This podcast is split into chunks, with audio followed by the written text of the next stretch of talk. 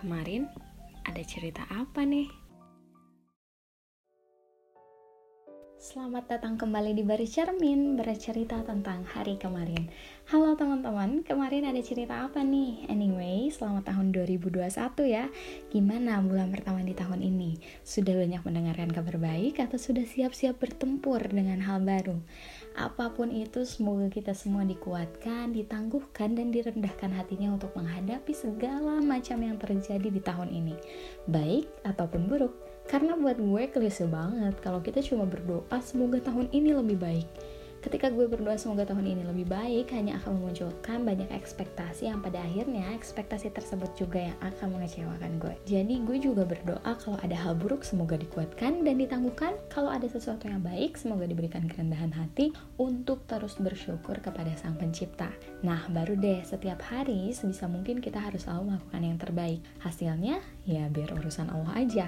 Hari ini gue mau ngobrolin mengenai Islam dan tradisi versi ringan ya. Pengetahuan umum dulu nih, Islam itu tauhid, Islam bukan Arab karena orang Arab pun tidak selalu Islam. Kenapa gue pilih topik ini? Karena ini relatable banget buat gue yang tinggal di Indonesia tapi sering menemukan hal-hal yang umum di masyarakat yang dijadikan kewajiban di dalam Islam padahal itu adalah budaya Arab. Meski gue paham kenapa tradisi Arab sangat dekat dengan Islam karena nabi terakhir kita diutus dari Mekah yang di mana jauh sebelum Nabi Muhammad menjadi nabi dan Rasulullah tradisi-tradisi tersebut sudah berada di lingkungan Nabi Muhammad. Contoh kecilnya, tradisi berpakaian.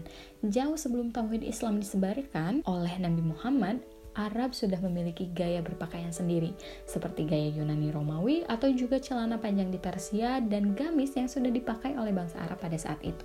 Maka korelasinya dengan Islam bukan Arab adalah ketika Islam menetapkan kita untuk menutup aurat tidak harus selalu diartikan oleh gamis.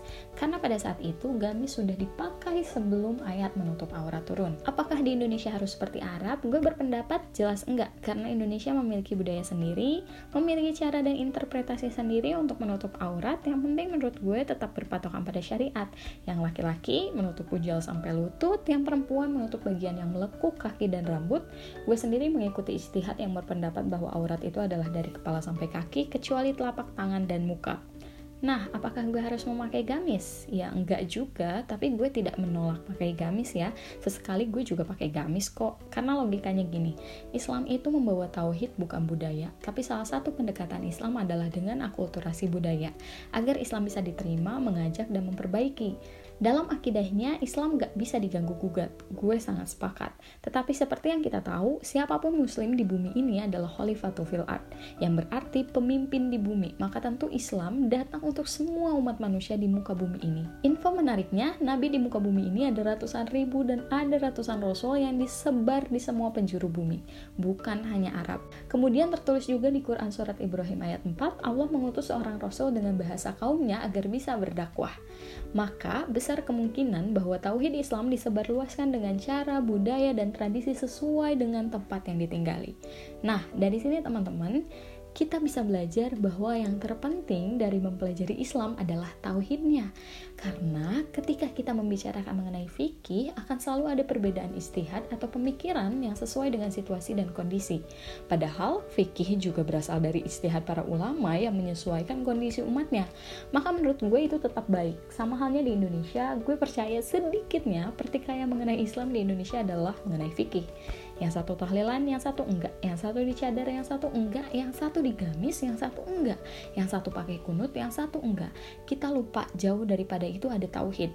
Maka, ibadah apa pun dan seperti apa pun kita mengekspresikan Islam, itu hanya cara dan syarat. Poin utamanya adalah kita menyebarluaskan tauhid, mengesahkan Allah. Seperti yang pernah disampaikan oleh Rasulullah, beliau bersabda pada akhirnya kita akan dipecah belah menjadi beberapa golongan.